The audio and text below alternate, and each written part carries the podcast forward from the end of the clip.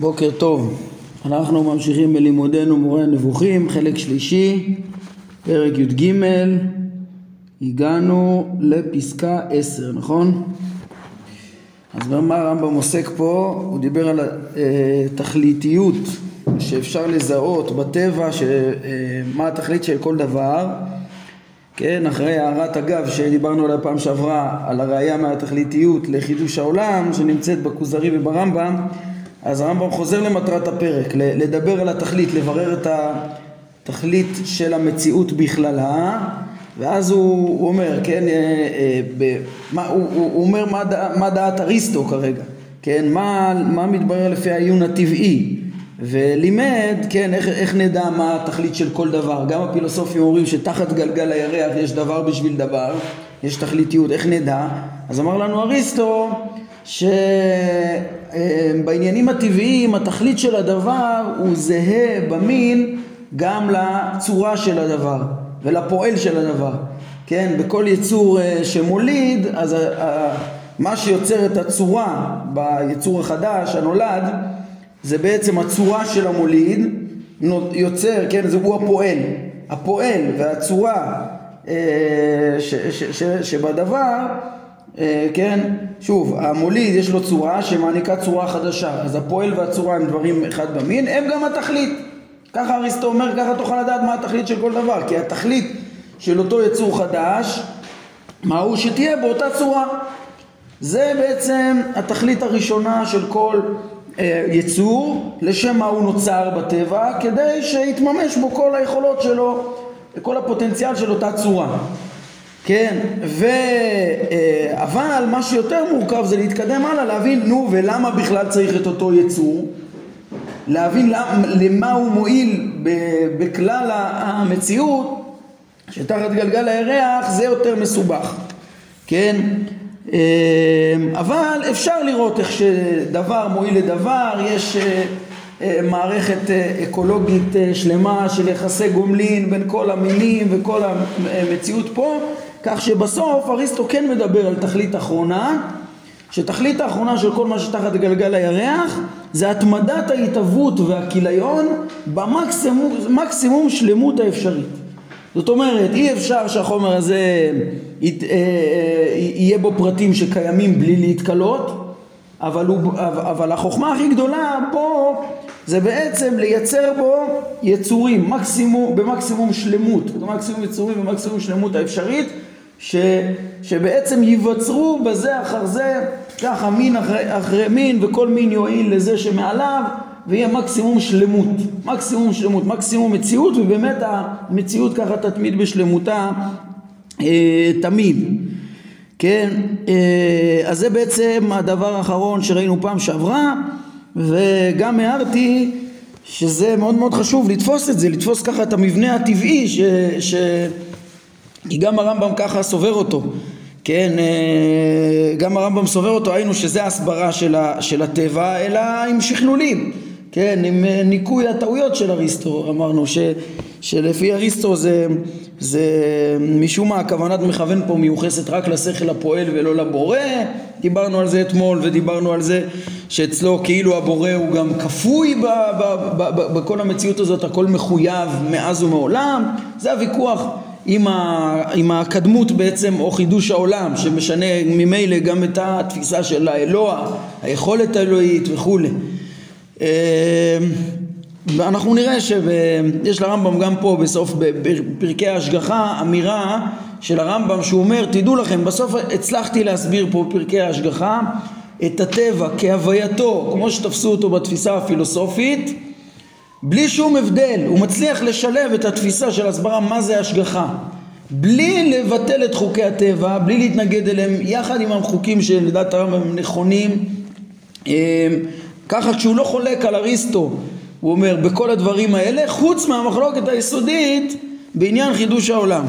כן אני חושב שככה הרמב"ם חותם את פרק אה, כ"ה שנייה. אמ,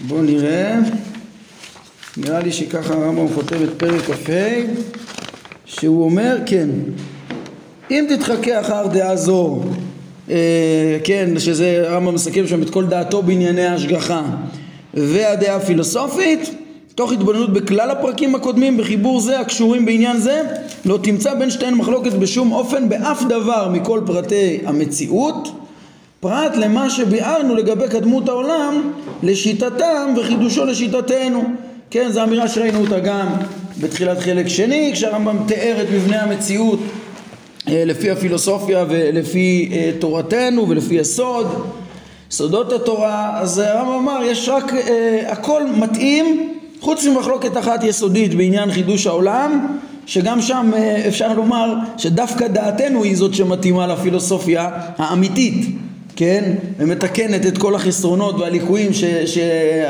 שאריסטו לא הצליח להגיע אה, אה, אה, לעניין כן ואמרנו זו מחלוקת יסודית כמו שאמרתי שיש לה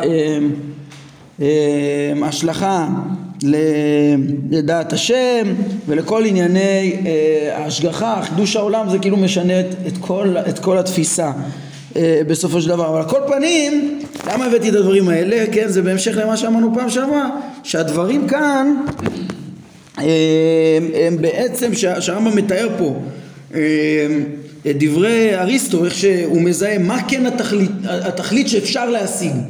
הרמב"ם מלמד עוד מעט שאנחנו לפי דעתנו בחידוש העולם אי אפשר להשיג את התכלית הכוללת גם לפי דעתנו שיש תכלית כוללת לבורא אז אי אפשר להשיג את התכלית בכללות המציאות מה כן אפשר להשיג? זה כמו שאריסטו הסביר אפשר לשים לב את התכליתיות שיש פה בין נברא לנברא תחת גלגל הירח כן? ואפשר גם להבין מסר מאוד מאוד חשוב לעניין פרקי ההשגחה שהעליונים הם לא בשביל האדם, שהאדם לא מרכז המציאות כמו שאנחנו נראה ושלשפוט האם המציאות טובה או לא אה, במבט של איזה פרט שסבל זה לא משהו אובייקטיבי כמו שראינו בפרק י"ב אז זה המסר שהרמב"ם יראה לנו גם בפרק שלנו. האדם הוא לא תכלית הבריאה כן יש אה, אה, תכלית הבריאה הכוללת היא, היא הרבה יותר עמוקה ולא יכולה להיות רק האדם בפני עצמו. כן, אז, אז אה, פה אני נותן תשובה נוספת אה, למה ששאלנו בתחילת הפרק. למה שהרמב"ם, מה כל כך חשוב לו להגיד שלפי הקדמות אין תכלית כוללת, כן? אה, אז דעת הקדמות עצמה היא לא חשובה לנו, זה לא דבר נכון, אנחנו חושבים שיש תכלית כוללת, אלא אבל אם, אם קודם אמרנו רק שזה מסייע ל, ל, ל, להבנה שאי אפשר להשיג את התכלית הכוללת, אז עכשיו אני מוסיף ש, שהבנה שעיון בדעת אריסטו פה עוזר גם להבין את התכליתיות שכן אפשר להשיג ב, ב, ב, ב, ב, ב, ב, בתוך המציאות, כן? אנחנו נבין איך ש... אה, שימו לב עכשיו בפסקה מיד הבאה, הרמב"ם שאנחנו צריכים להתחיל עכשיו, הרמב"ם יאמר שהאדם הוא השלם ביותר תחת גלגל הירח, כן?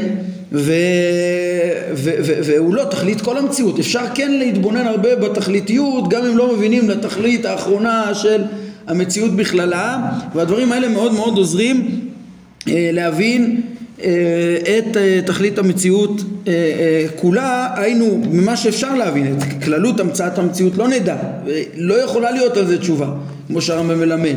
אבל להבין שהאדם הוא השלם ביותר והתכלית של כל מה שיש תחת גלגל הירח במובן שאפשר להבין את זה, אז, אז, אז זה מאוד מאוד חשוב, ואת זה כן לומדים מהפילוסופיה, ואפשר שהוא, להבין שהוא תכלית של כל מה שתחת גלגל הירח, ולהבין שהוא לא תכלית מה שלמעלה מגלגל הירח. זה דברים, מסרים מאוד מאוד חשובים שהרמב"ם רוצה ללמד, וגם העיון המדעי הפילוסופי מלמד אותם.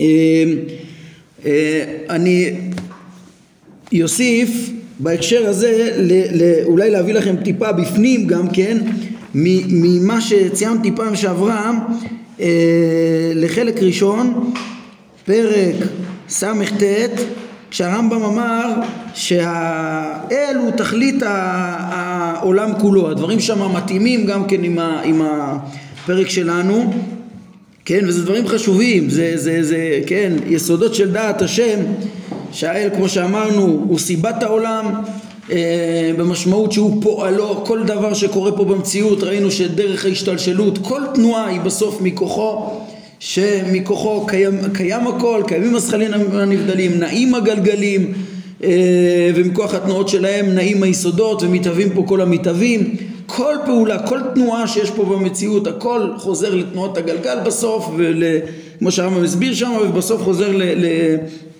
לבורא, מחויב המציאות שמכוחו הכל קיים ונע. אה, זה פועל העולם, זה פועל כל פעולה שיש בעולם. אה, צורת העולם זה שהוא מקיים אותו, כל קיומו של העולם הוא, הוא, הוא, הוא, הוא מכוחו, כמו שהצורה היא, היא מקיימת את, את הדבר, כן?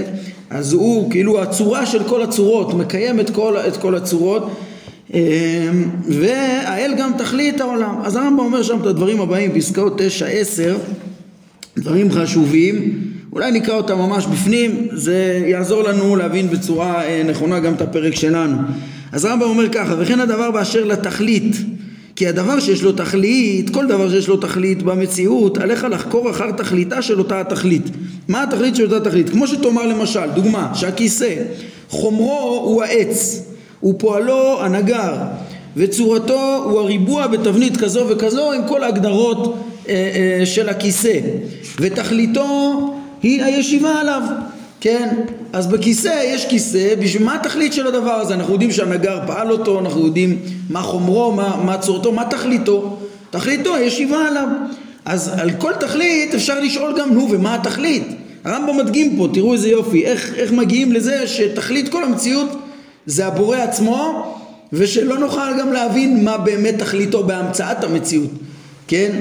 Uh, התכלית היא בעצם ההידמות, והיא מה שאמרתי פה, שגם אה, אריסטו עמד על זה של התמדת ההתהוות והכיליון והשאיפה לשלמות שהרמב"ם משלים את זה בעצם כל המציאות כולה שאיפתה להידמות לבורא להשתלם להגיע לשלמות המקסימלית אה, אה, והיא הדבר השלם ביותר הטוב ביותר שהבורא ברא. זה משלים לנו את הפרקים שלנו את ההבנה איך, איך וירא אלוהים את כל אשר עשה והנה טוב מאוד אז בואו נקרא רגע נו מה תכלית הישיבה תראו איך מגיעים על זה מהתבוננות בתכלית של דבר אחד מה, מה תכלית הישיבה? אה, מה מטרת הישיבה על הכיסא? ויאמר כדי שיורם היושב עליו ויגבה מעל הארץ כן, להחשיב אותו, כיסא, כיסא זה, פעם היו יושבים על מיטה סתם ככה. מלך היה יושב על כיסא, ראינו שהרמב"ם אמר שנאמר ביחס להשם, דמות כיסא זה בעצם לתאר את הרוממות שלו, זה לא איזה משהו פיזי, כן? זה, ו, ו, נו, ולמה, ישאל עוד, ותאמר, ומה תכלית הרמה מעל הארץ? ותענה כדי להעצים את היושב בעיני מי שיראה אותו. כן, הוא מרומם אז כאילו שיכבדו אותו. ותענה ותשאל מה תכלית העצמתו אצל מי שיראה אותו למה בכלל להעצים אותו להראות אותו כעצום ומכובד ותענה כדי שיראו ויפחדו ממנו ותשאל ותאמר ומה תכלית היראה ממנו? ותענה כדי שיצייתו לציוויו. חשוב שיצייתו לציוויו לכן צריך שיראו ממנו לכן צריך שהוא יראה עצום לכן צריך את הכיסא לכן צריך ש... וכולי. ותחקור נו אבל מה תכלית הציות לציוויו? למה צריך שכולם יקשיבו לו בכלל?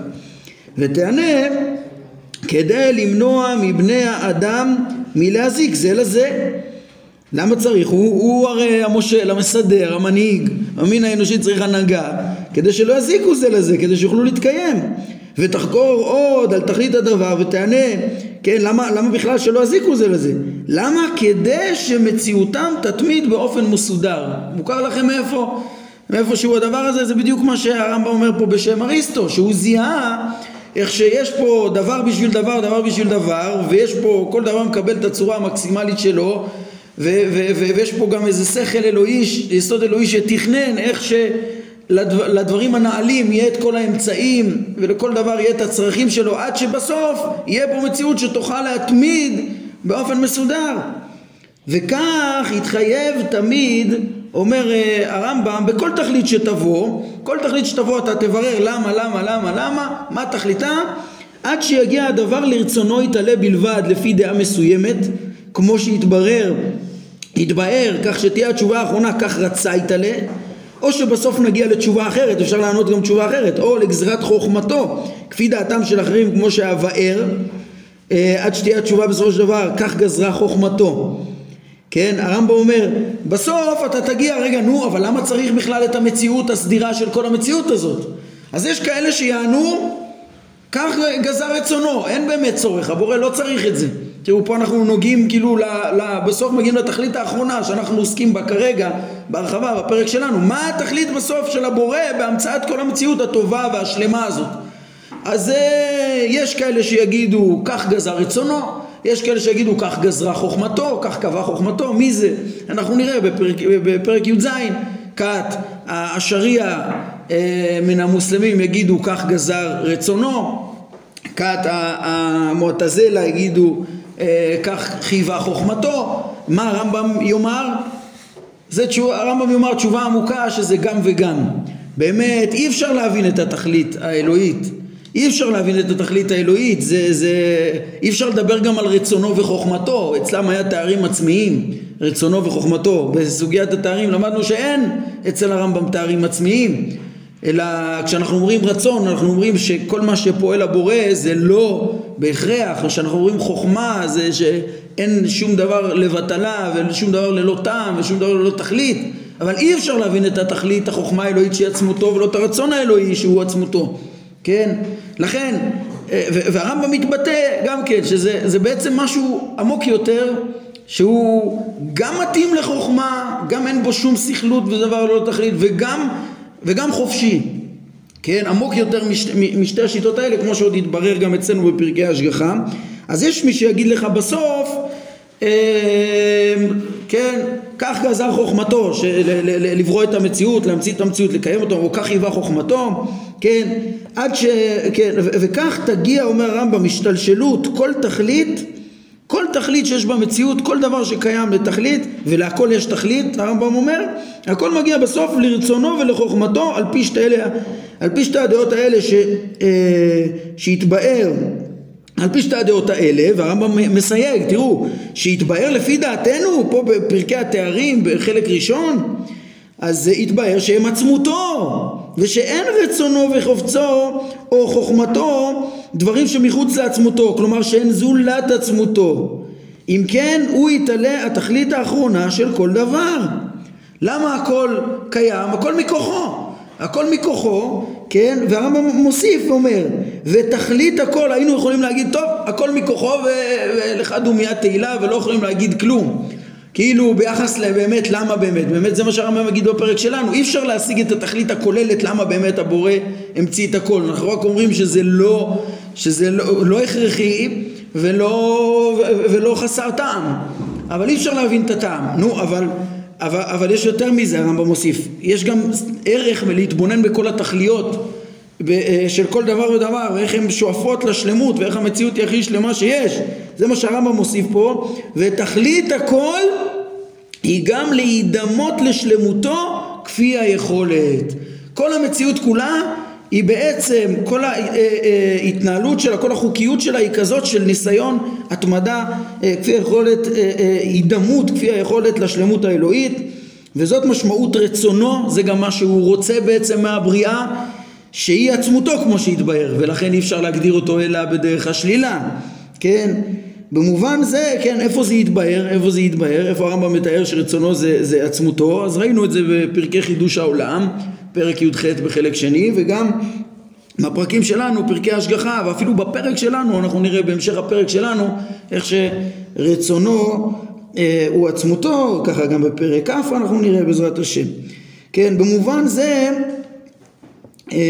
נאמר עליו שהוא תכלית התכליות, כן? וזה מה שהרמב"ם מבאר שם על העומק דעת השם שיש דווקא ב, בתפיסה עמוקה של כללות המציאות, זה מה שמשה רבנו תופס, בכל ביתי נאמנו, שהוא תופס את כל, ה, את כל המציאות כולם, ומתוכו, מתוך הכרת המציאות הוא מתייצב על הצור, מתוך מעשיו הוא, הוא, הוא, הוא מכיר את, ה, אה, אה, את האלוה כי אי אפשר להכיר את עצמותו כפי שהוא וזה מה שאברהם אבינו קורא בשם השם אל עולם שהרמב"ם תיאר שזה הכרה של אה, אה, השלמות האלוהית שניכרת מתוך השלמות של הכרת הבריאה. דווקא שמכירים את כל הבריאה בכל עומקה בכל שלמותה בכל הסודות של מעשה בראשית ומעשה מרכבה שבה שלמדנו כבר שהתוכן שלהם זה הכרת המציאות לעומק אתה מכיר גם כן, אז אתה יכול להכיר את השלמות האלוהית כמה שאפשר, אי אפשר להכיר אותו כפי שהוא,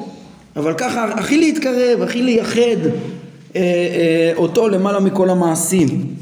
זו התפיסה הכל כך עמוקה, מתוך זה גם התבררו כל סודות ההשגחה, כמו שאנחנו הולכים ולומדים בפרקים האלו, ועוד הרמב"ם מראה דווקא מתוך הבנה עמוקה, עמוקה של כללות המציאות, של המבנה שלה, עם ההבנה של המקום של כל דבר, זכלים נבדלים, גלגלים, יסודות, חומר, טבע החומר, ואיך שהכל אה, תכליתו היא השלמות וההתהוות הכי טובה שיכולה להיות, אז אתה יכול להבין איך הכל טוב מאוד, איך הכל בצדק, הכל במשפט, הכל חכם, וממילא יפלו כל הקושיות של כל הדעות האחרות בהשגחה שהרמב"ם ידון בהן, כן?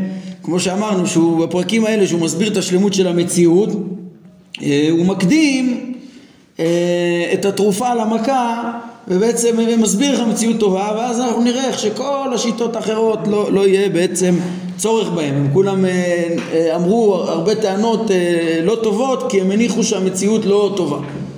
והיו צריכים להגיד תירוצים. אז זה בעצם הכיוון של הרמב"ם. טוב כל זה עוד השלמה לשיעור הקודם. דברים חשובים מאוד, בכלל משלימים לנו את התפיסה פה על ההשגחה. ועכשיו אני נכנס לפסקה עשר שזה איפה שעצרנו. אמ, הרמב"ם אומר ככה ברור שהדבר השלם ביותר שיכול להיות מן החומר הזה הוא האדם ושהוא אחרון, הוא אחרון המורכבים האלה והשלם ביותר מביניהם. עד כדי כך שאם ייאמר שכל המצויים מתחת לגלגל הירח הם בשבילו היה הדבר נכון מבחינה זו, כלומר שתנועת המשתנה נועדה להתהוות כדי שיתממש השלם ביותר האפשרי. שימו לב מה הרמב"ם אומר פה. הרמב"ם אומר, כן, השלם ביותר שיש תחת גלגל הירח זה הירח, זה, זה האדם, תחת גלגל הירח זה האדם, והוא, ה, ה, כן, המורכב הכי משוכלל, הכי שלם שיש בו תחת גלגל הירח, עד כדי כך שהרמב"ם אומר שנכון לומר שכל מה שיש תחת גלגל הירח זה בשבילו. וזו טענה מאוד מאוד לא פשוטה, כן? הטענה הזאת. להגיד שהכל הכל בשבילו זה בעצם להגיד שכל נברא מכל מחצב דומם וכל צמח וכל בעל חי הכרחי ומועיל למין האדם והוא מועיל לו במשהו, זה דבר שאי אפשר לראות אותו, כן? הרמב"ם אה, בפירוש המשנה אה, אה, כתב בהקדמה למשנה בפסקה ו' אז הוא מדבר על התכלית והוא מדבר על הנקודה הזאת בדיוק שאדם הוא תכלית כל מה שתחת גלגל הירח וכאן הוא מוסיף דיוק יותר ממה שהוא כתב שם כן? שם הרמב"ם אומר מעריך וכדאי לכם לקרוא את זה ממש דברים מתאימים איך ש... בכל דבר יש תכלית, כל מעשה אנושי שנעשה ממחשבה יש בו תכלית, וגם בכל דבר טבעי, כל מה שהמציאתו המלאכה האלוהית והחוכמה הטבעית, כגון מיני האילנות והעשבים והמחצבים, האבנים, החיות, יש מהם תכלית, תכלית יש, להכל יש תכלית, יש תכליתו מושגת בחקירה מועטה, יש תכליתו נמצאת אחר חקירה מרובה, אה, יש תכליתו דקה ונעלמת ולא תיוודע כלל בשכל האנושי, בחקירה המדעית אי אפשר בכלל, אלא בנבואה. אבל הרמב"ם אומר, אבל בכל דבר יש בו תכלית, כל דבר יש בו צורך לפי החוכמה האלוהית, ובהמשך הוא טוען טענה כזאת שאי אפשר לכל עשב וכל עץ וכל מין מבעלי החיים למין הפיל ועד התולעת מבלתי להיות בו תועלת מה לאדם. כולם נוצרו כדי להועיל תועלת מסוימת לאדם. וראייתך על זה, כן, איך אפשר להבין את זה? יש דברים כל כך, הרמב"ם אומר בעצמו, אולי רק נבואה תסביר את זה וזה, אבל הוא אומר, על זה שבכל דור ודור נת, נתגלית עוד תועלת עשבים ומינים, אה, ומינים מן האילנות שלא נתגלתה לקודמים, ויפיקו מהם עוד תועלות רבות, ואין ביכולת איש להקיף תועלות כל צמחי הארץ, ואולי מתגלה זה בדרך ניסיון במשך הדורות, כן, הוא מביא אפילו אה, סמים ממיתים, אה, תדע לך שיש בהם תועלת מסוימת וכולי, אבל תשימו לב את הטענה, כל מה שיש תחת גלגל הירח חייב להיות שהוא יועיל משהו לאדם וגם אם אתה לא יודע ואף אחד מבני אדם היום לא יודע עוד יתגלה, ככה הרמב"ם אומר. הכל בשביל האדם ממש, בפועל. ו, ו, וכאן הרמב"ם ככה מדייק את הדברים יותר. אה, אגב, הרב שילת בפירוש שלו להקדמה שמה, הוא מעיר שהוא לא מצא בכל הרמב"ם שינוי אה, במחשבתי עיוני במשנתו מצעירותו לבגרותו חוץ מהפרט הזה, כן? שגם זה שכלול מאוד מאוד עדין, ככה הוא כותב, כן? בענייני פרטי הלכה יש אה, לרמב"ם אה, מאות שינויים, מאות שינויים, הוא כל הזמן תיקן את דבריו, יש בידינו את פירוש המשנה מכתב ידו, הכל מלא מאות תיקונים, אבל באמונה מגיל צעיר התברר לו כל משנתו והרב שילת אומר שהוא לא מצא אה, חוץ מהפרט הזה. אולי אפשר למצוא עוד ניואנסים, כן, ככה אני חושב, אפילו דיברנו אולי על חלק מהם, אבל אפשר גם לתרץ אותם, אולי לרב שילת היה תמיד תירוצים, אבל בעיקרון אה, צריך, זה נכון שמשנתו אה, לא זזה ממקומה. וכאן תשימו לב את השכלול. מה הרמב"ם אומר פה? אם ייאמר שכל המצויים מתחת גלגל הירח הם בשביל האדם זה נכון מבחינה זו שכל תנועת המשתנה ושהיא נועדה להתהוות וזה השלם ביותר שמתהווה בסוף מהתנועה הזאת כן זאת אומרת גם אם אתה בעצם הרמב"ם פה לא אה, אה, נזקק לטענה שבאמת כל אה, אה, מין מהבעלי חיים והצמחים חייב להיות בו תועלת ישירה לאדם, למין האנושי, כן? אלא מה? שכללות המציאות הזאת שיש בה התהוות וכיליון, כן? שהיא כל כולה היא כזאת, היא חומר כזה ש, שמושפע מהתנועה ועל ידי תנועה אה, תנועת הגלגלים שיוצרת הרכבה ביסודות, נוצרים כל, כל היצורים השונים ומקבלים אה, כולם את כל הצורות השונות ונוצרות כל המזיגות בעצם שמאפשרות את, את, את החלות, החלת הצורות השונות בסוף כל המגמה של כל הערבוב הזה כדי שיהיה מין אנושי בסוף כי זה הדבר הכי שלם שיש, כן? אבל לא שתמצא דווקא תועלת בכל אחד מהפרטים עבור האדם, כן? אה, זה בעצם מה שהרמב"ם אומר פה, כן, ועוד מעט אנחנו נראה שכאילו הוא אומר, וגם יכול להיות שיש איזה תועלת לדברים מסוימים לעצמם, בטח מה שלמעלה מהאדם, אבל, אבל אה, יכול להיות שפשוט כל יצור מקבל את המקסימום צורה שיכולה להיות לו, כן, אבל לאו דווקא באופן ישיר כל אחד יועיל אה, אה, לאדם. אבל, אבל בכל מקרה ההסבר פה עדיין המסקנה שהאדם הוא תכלית כל מה שתחת גלגל הירח אפשר להעמיד אותה ולהבין אותה מהבחינה הזאת שהוא השלם ביותר שאפשר לייצר מהחומר הזה ולכן הוא התכלית כן כמו שהסברנו. אה, אריסטו אינו מחויב לשאול מה תכלית קיום האדם לפי שיטתו שהעולם קדום. זאת אומרת אחרי שאתה בא ומבין טוב כל מין תכליתו צורתו וכללות כל ה... הנמצאים ש, שתחת גלגל הירח הם בעצם מציאות ש, ש, שנוצרת ממנה המקסימום שלמות כשהמקסימום שלמות זה האדם המקסימום שאפשר להוציא ממנה וכל התכלית התנועה הזאת בסוף ש... אז הבנו הכל פה והרבה דברים פה משמשים אחד לשני ובסוף תכלית של הכל האדם. נגיד שהוא הצליח להגיע עד זה החקירה הכי אחרונה שהרמב"ם אומר שאריסטו אה, אה, הצליח להגיע אה, בכל נמצאים תחת גלגל הירח מכאן להמשיך הלאה אריסטו לא צריך להמשיך הלאה. לא צריך ולא שייך שימשיך. למה? כי למה קיימת כל המציאות הזאת? אה, אה, ככה ש, ש, ש, שמוציאה את המקסימום שלמות, ככה ש, שכל הנמצאים המתמידים, ש, שגם מן האדם מתמיד בה בסופו של דבר. למה? זה פשוט מחויב שמהבורא השלם תיווצר כל השתלשלות השכלים הגלגלים ו, ו, ותיווצר השלמות הזאת בהכרח. זה לא מכוונת מכוון, כמו שלמדנו בשיעורים הקודמים. לכן כאן הוא עוצר. כאן הוא עוצר, הוא מזהה את התכלית ש, ש, שהשכל הפועל יוצר פה מציאות אה, אה, שלמה תחתיו. אה, ו, וכיוון שבאמת המציאות שתחתיו היא שלמה, היא מגיעה למקסימום שלה, מקסימום האפשרי, אז זהו, זה מה שמתחייב וזהו, המערכת השלמה הזאת שמתהווה ומת, ו, ו, ו, ומתכלה וככה בתהליך נצחי. וזה המקסימום, כן, כי לדעתו התכלית הראשונה של כל פרט מחודש היא שלמות אותה צורה של המין, כן? כמו שאמרנו, צורתו היא גם תכליתו, כמו שראינו בפסקה שמונה. כן? נמצא שכל פרט, כל פרט שנשלמו בו הפעולות הנובעות מאותו צורה, התממשה תכליתו בשלמות ועד תום. אותו, כן, מה תכליתו של כל יצור, של כל צמח, של כל אה, בעל חי? פשוט אמרנו צורתו. אז זה המקסימום שלמות שהיה אפשר להוציא ממנו.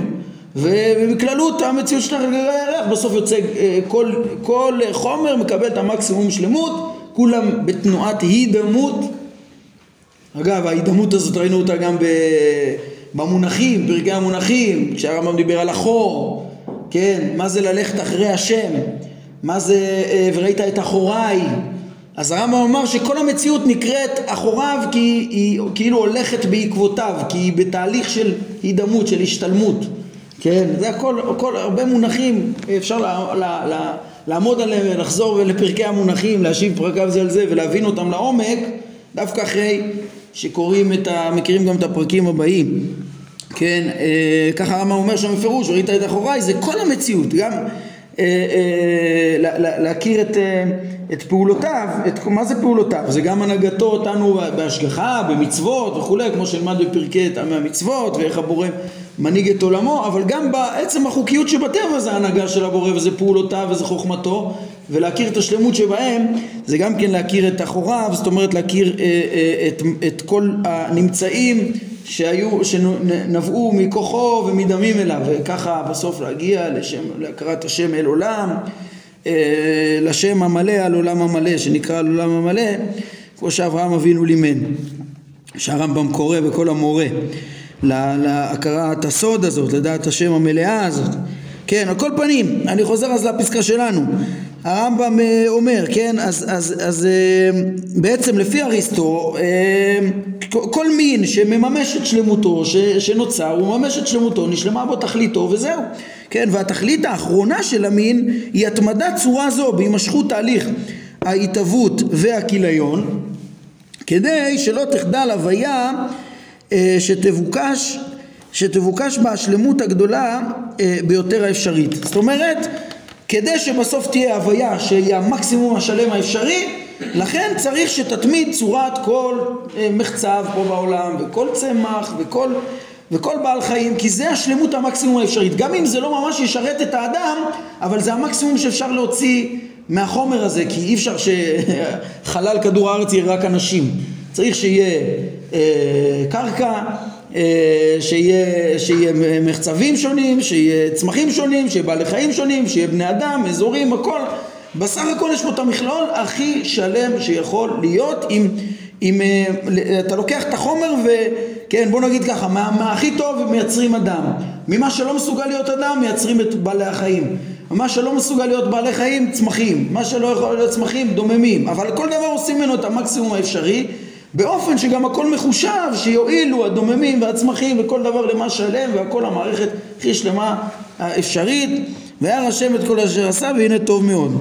אומר הרמב"ם נמצא אה, הדבר ברור שלפי שיטת הקדמות מתבטלת החקירה אחר התכלית האחרונה של המציאות בכללותה, של כלל המציאות וכל מה שאפשר כן לשים לב זה שכל מדרגה אה, אה, נוצרה במקסימום שלמות האפשרית, כן? שזה כבר, תראו כמה זו תובנה עמוקה.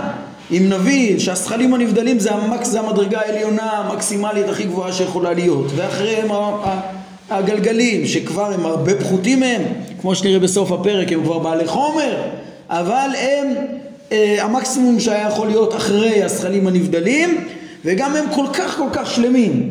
ואחריהם כל המציאות הפחותה של החומר שלנו, זה המקסימום האפשרי שהיה להיות, יכול להיות אחרי הגלגלים, כן? וגם בו הכל שלם במקסימום שיכול להיות ש, ש, ש, ש, של ההתמדה, והכל יהיה, אה, אה, מופ... כן, הכל, הכל מופיע את מקסימום השלמות, מקסימום החוכמה, והכל גם כן רצוני אצל הבורא, אז אנחנו אולי לא נוכל, אצל אריסטו הוא עוצר וכבר לא יכול בכלל לדבר האם יש תכלית לבורא זה עצמו יהיה, אנחנו נראה בהמשך הפרקים, שזה התפרצות חמורה גם, אה, אה, כמו שהרמב"ם אה, תקף אותו כבר בעניין חידוש העולם, איך שהופך את המציאות לאוטומטית וכפויה, בהמשך הרמב"ם מדבר על זה שאצל אריסטו גם הידיעה, אין ידיעה בפרטים, אצל הפילוסופים אין ידיעה בפרטים ואין, ו, ו, ואין השגחה, היינו שאין יכולת לשנות פה שום דבר והכל כפוי וכולי, אז, אז אז בעצם הם, הוא הגיע גם לחסרונות גדולים מהבחינה הזאת,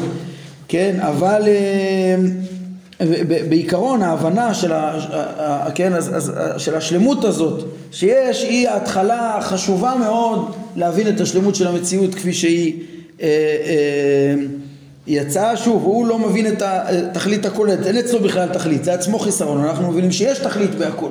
יש תכלית בהכל כמו שעוד התברר, אבל בהחלט הוא עשה כבר צעד חשוב ולכן היה חשוב להביא את הדברים שלו עד כאן. טוב, אז למדנו היום את פסקה 10, על התכלית והשלמות של המציאות איך שהיא המקסימום שאפשר, שזה מתברר תוך כדי הבנה של התכליות שהפילוסופים כן שמו לב, ואילו היו ישרים, היו גם מודים בחידוש ומגיעים לכל הדעות הנכונות ביחס לבורא.